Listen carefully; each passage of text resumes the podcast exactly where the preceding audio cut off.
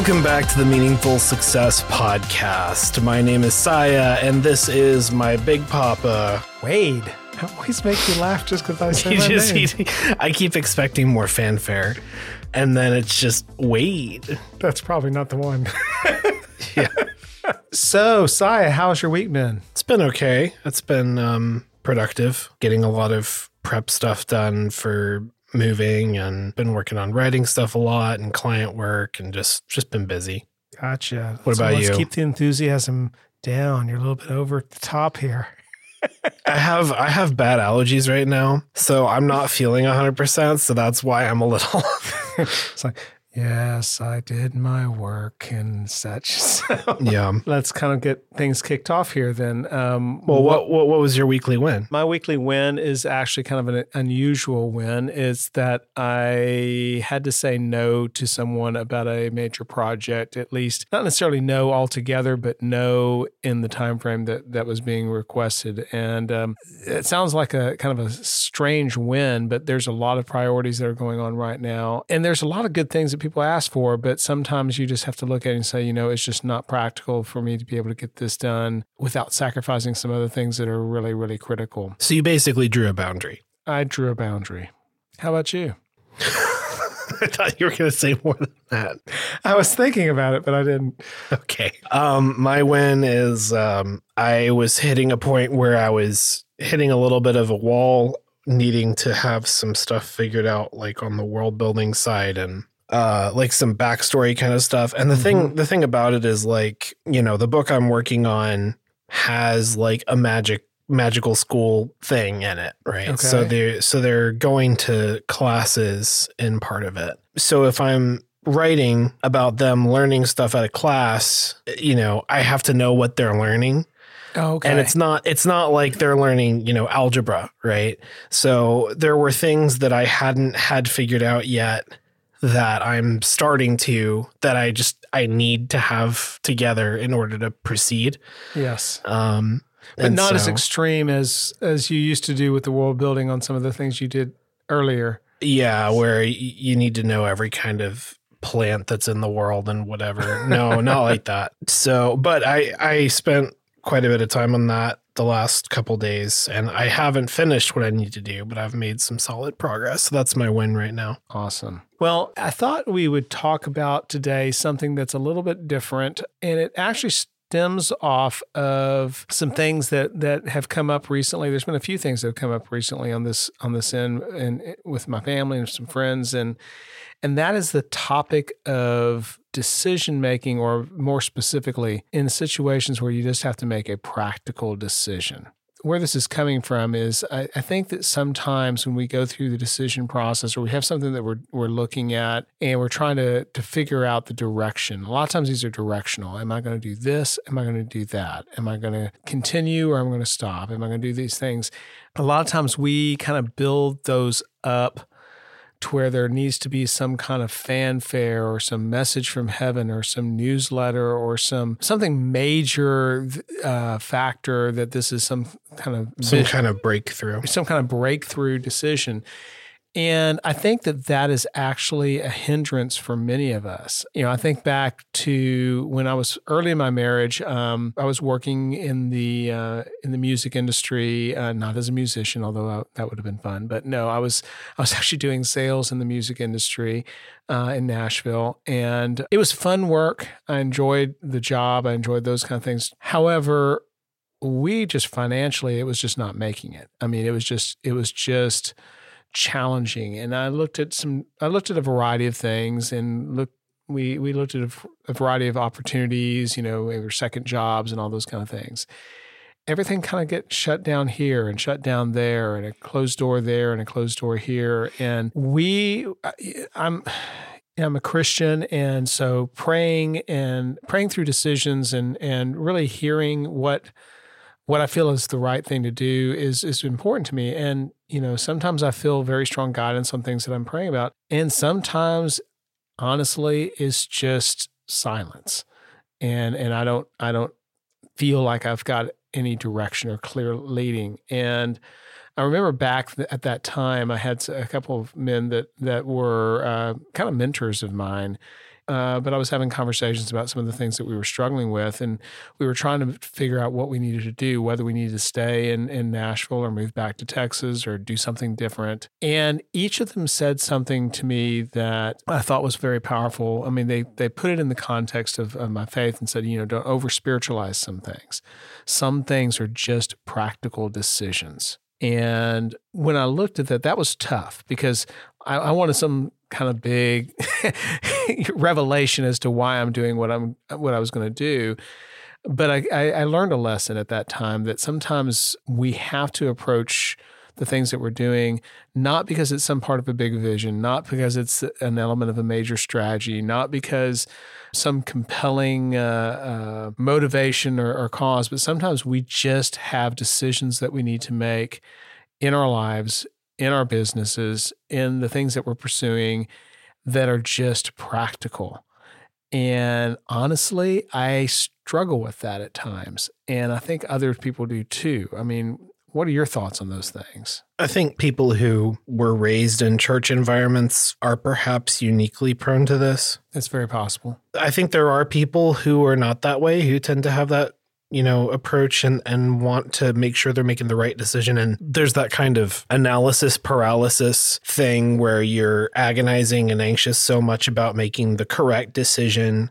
Yeah. Um, which kind of goes into that a little bit. Yeah, I mean, the, the reasons for hesitating to make a decision can be a lot of different things. I mean, sometimes it can be past experiences. I mean, you may have encountered things or you've done some things and you're like, gee, I don't want to make that mistake again. So you uh, you have a circumstance that comes up, it reminds you of a, of a previous circumstance, and you you're asking yourself, okay, I don't want to make that mistake again. Mm-hmm. Uh, but you know, facts and circumstances and situations are different. I mean, what even though some things can be similar and some certainly you want to learn from your from your history. I think there's a lot of reasons why people may hesitate to make a decision. And you know, that's just something that I was I was thinking about and and one of the things that I was pondering about that is what are some of the hesitations that crop up. I was I was talking with uh, someone just the other day and they're having to go through a decision process on some things and they're frustrated, they're fearful, they're hesitant but sometimes I think that those hesitations, I mean, when I was talking to them, I think that one of the things that was for them was what was hindering their decision was honestly expectations they had of themselves that they felt if they made a certain decision then that would you know they, they were disappointing themselves in some ways mm-hmm. i think that that may be one of those factors that comes up um, well expectations in general you know like i said i think i think there's with that degree of having to learn that practical decisions are are necessary like yes I feel like that's something that, like I said, people who grew up in church environments are uniquely prone to because in religion, you're there's a strong emphasis on like accountability for every individual action. Sure. And so wanting to make sure that your every individual action is as correct as it can be, there's kind of a paranoia that can come up in that. True but also there's an expectation side of that where you are taught to expect to have some sort of guidance. And if or when that guidance doesn't manifest, the question you're asking is what's wrong with me? Like mm-hmm. why what's wrong with me that I'm not getting this, you know, this guidance that I'm supposed to be getting cuz I'm religious or whatever, right? Correct that's an expectation. That's an expectation that there's reasons for why you have it. But I think with what you're talking about with your friend, talking to them, mm-hmm. um, they it's a, it's it's an expectation of themselves that they're afraid of letting down. And I think a lot of times with these practical decisions, that's really what it comes down to. Is, for example, take your decision of you ended up, you know, moving back from Tennessee to Texas. This is when I was an infant. I was like less than a year old. Correct. 30 years ago. but I've heard this story many times throughout my life because it's a lesson that was so core that you learned. Yeah. About that need for practical decisions. But the temptation, I think, is when you make the practical decision, or rather when you're considering it, there can be a fear of failure. It's yes. like it's like admitting defeat if you do the practical choice because doing the practical thing means the other thing didn't work and therefore you failed. Well, and that's actually I think there's a lot of things that come into that. Those those expectations also, I mean, it's kind of similar to some of the challenges that you have. Sometimes it's on making a decision and sometimes it is you know, sustaining post a decision. Because I know that, for example, you've talked to many times about having this, you know, clock on your back that, uh, you know, had certain expectations of yourself of achieving certain things in a certain time period mm-hmm. at a certain age. And again, that was kind of an expectation that was while while it might not have been causing you to sit down and say, okay, I need to make a decision. How does this factor in? But I think it was driving your behavior. I think it was driving a lot of miniature decisions or smaller decisions that you were making because you had this clock ticking in your head or your heart that you thought you had to meet. Right. And that came from, you know, expectations as well of expectations of what my life should look like and what I was okay with it looking like and what I would be disappointed by it looking like. And expectations come from all. I mean, we just talked about our expectations on ourselves, but I mean, sometimes we we have expectations that, or we feel that there's expectations placed upon us by others, mm-hmm. whether it's you know, parent, a boss, a child, a friend, uh, whatever, but also expectations from society and culture. And with respect to the society and culture, I think that's an interesting one because I think that sometimes we lose touch of maybe we never even have objectivity from the standpoint of we are putting everything in the frame of reference of our culture, our our environment. But when you look at you know the different societies around the world. You look at different different uh, groups of people. N- not everybody has the same way that they approach or viewpoint of the same things, and so we we filter everything through our societal norms and, and those expectations, but we're not looking at a bigger picture. An example of that might be, you know, there's there's an expectation for some that okay picture of uh, a youth growing up. Okay, they they there was clearly at times there was uh, at times in this country there was an, a, kind of a thought process okay well you go get your your you do well in your high school then you get your college degree then and then you move out on your own and you're self-sustaining and you you're um, you've got a career at this point in time then you start investing your 401k and yada yada yada all this whole this kind of yada yada yada. Did you just yada yada me? I did yada yada you. Not like jerry seinfeld but yada yada.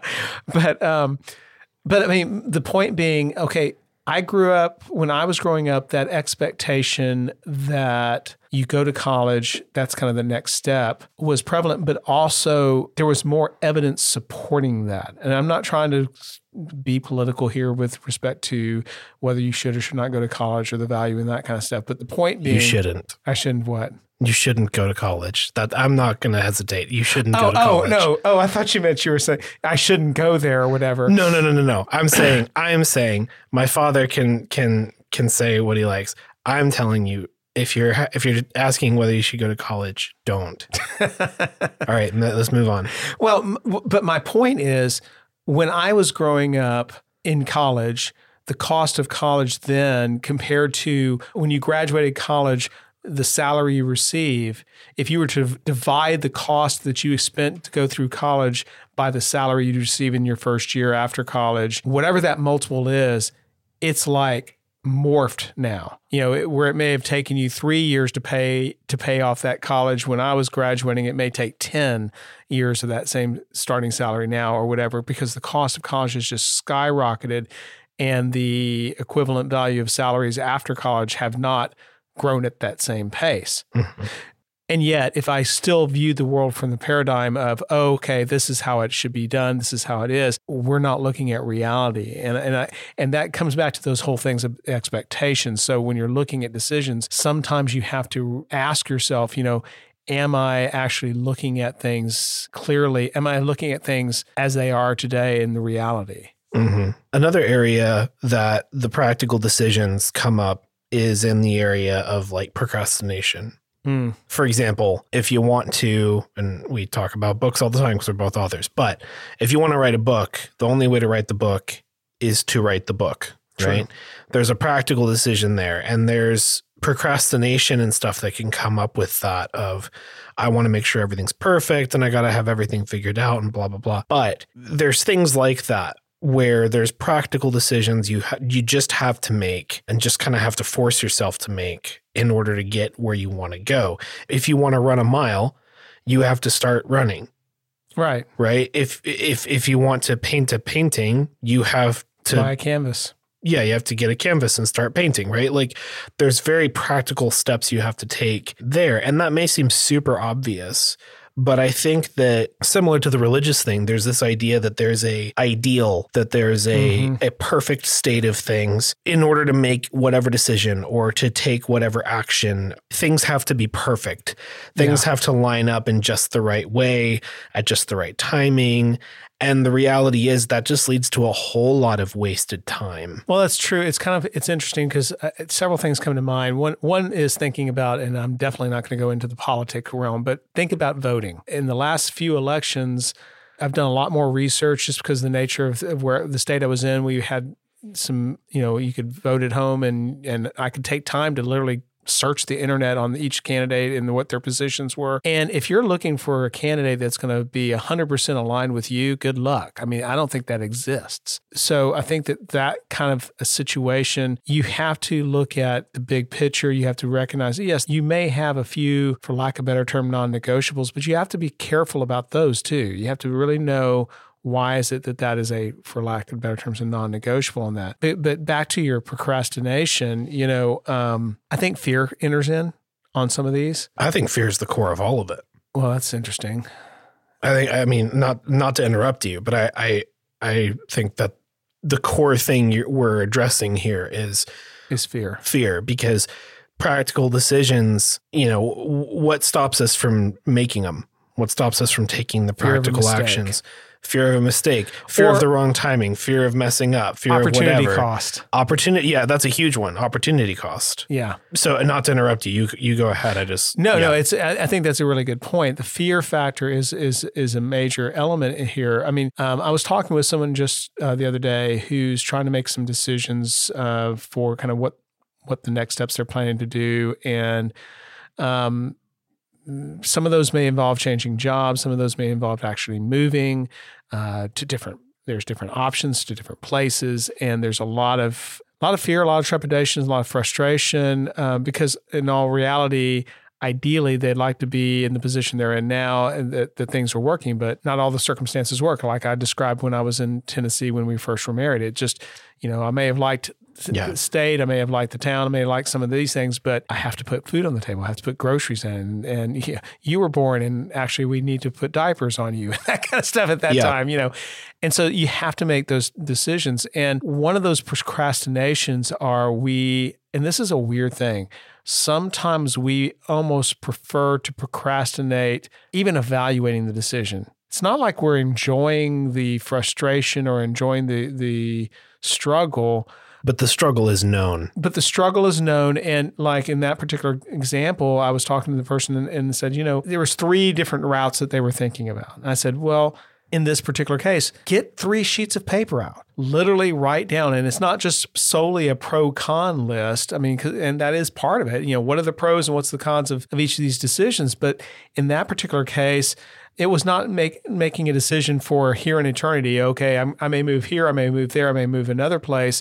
It's not like a situation that, okay, I must always live there. If I make a decision to move here, I have to stay there forever. It was a matter of, okay, if you took the next two years and said, this is what I'm going to do, where do you think you might be in two years in each of these three scenarios? Yeah. financially, um, relationally, etc., and, and write those things out and put it black and white because sometimes we get so caught in our head and in our emotions that everything's bouncing against each other like ping pong balls. Yeah. But when we take the time to one by one literally write these things out and set them in front of us black and white, sometimes things get more crisp and clean and some of those balls stop hitting each other. And you can look and you can start making decisions from that standpoint. It's not like that's a, a be all end all, but it is a practical way or practical tool that can be helpful uh, as you're looking at the things you're doing. Sometimes there's a fear of doing that evaluation, like you were getting at. Exactly, because You you, know? and I think that that's just it. I think that the fear becomes when you put things on paper. What if the paper's telling me something that I actually may already know in my head or my heart, but I don't want to acknowledge because I don't Yeah. want to make this decision. I don't want to do this thing. Yeah. Or I don't I don't want my situation to be what it actually is. Correct. You know? And the thing is, one of the things that I would encourage everybody, and I don't know who all's listening to this show, but I think sometimes we forget that there's there's like when you think about your career, most people I forget how many times I, I think there's statistics on how many different career changes people make over over the course of their lifetime. And I'm not talking career changes, oh, I worked at this I worked at this engineering firm and now I went to this engineering firm or I went from this restaurant to that restaurant. I'm talking about actually changing career paths, changing your trajectory and things of that nature. There's people do a lot of different things throughout their their life and sometimes we get so caught up in the moment that we that we feel like we put so much weight on this this piece that we don't realize that you know it's okay we can try something out for a couple years and maybe maybe it works maybe it doesn't we can try something else later. Yeah. you know there's there's other opportunities in front of us. As, as i think about this I, I was kind of jotting down a few thoughts and if these are things you already know great but hopefully this this will be helpful. One is you do need to take the time to really overcome the fear sit down and think through the various scenarios. Look at the pros and cons. Uh, look at what would be required if you made one decision versus another. Sometimes that's going to require you doing some research. Take that time to do that research and look at the different scenarios and, and how those might play out so that you can look at it from a practical standpoint. Do that work of the decision process. I guess the main thing that i would say is after you've made that decision own it. It's not that that you can't reevaluate later but sometimes right after you make a decision that's when all the second guessing comes up that's when you're oh maybe i should have done this or maybe i should go back the other way Yeah. and, and so once you make the decision, sit with the decision for a good while. Let it take its course. Let it let it run through so that you can see how it's going to impact. Because uh, sometimes people end up remaking the decision and remaking the decision because they don't want to walk it out. I mean, they I've made a decision, but then they instantly kind of re-question themselves. So Yeah. you know, own it and and be comfortable with it for a while. Well, with that, I think we're going to wrap things up for today. But before we go, Pappy, Pappy. what's your favorite? what's your favorite, Pappy? My weekly favorite. Oh, it's the weekly favorite.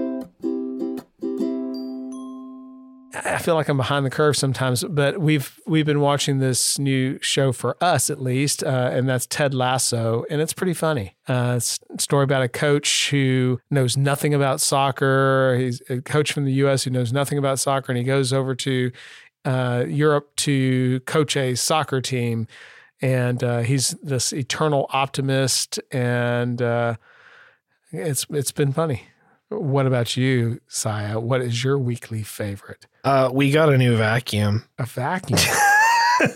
yeah, Audrey and I, um, we got a. It's actually refurbished, but it's new to us. Uh, we got a a really nice like Dyson oh, uh vacuum that is like battery powered and stuff, and it works really really well. especially with pet hair. Yeah.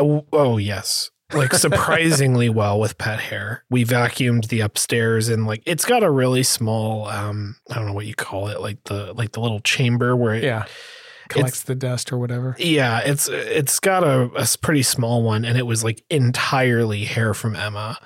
and we vacuum, we vacuum like once or twice a week. So Yeah. like we try to we try to get all the the pet hair up, but it's anyway. So, but I'm you know we both uh are really excited about it, and we're like, okay, God, we really are thirty now. Like we're getting excited about getting excited about a vacuum. Although I will say, I I have long been someone who enjoys uh, domestic pleasures such as a nice vacuum. Um, so I it's not not really a new thing for me, but anyway, that's my favorite is our new vacuum. Well, Dysons are good. I mean, we've owned a Dyson before, and they they those are good machines. Yeah, I mean, it was one of those things where it's like it's normally like a six hundred dollar vacuum, then we got it like more than half off because we got it refurbished and stuff like that. And it's Sweet. anyway, it's really nice. So that's my favorite. Excellent. Well, that about wraps it up for today. If you would uh, like to share some ideas or have some comments or have some stories that you'd like to share with us that you may think would be a good topic for the discussion, please uh, let us know. Go to speakpipe.com slash MSP and uh, you can record a message and give us your suggestions. We also would love if you would share this podcast with some friends. Well, thanks for listening, everybody, and we will see you next time. Thank you. You're welcome. This violet sky, I see The Meaningful Success podcast has, has just ended. This episode's just ended. Bye bye.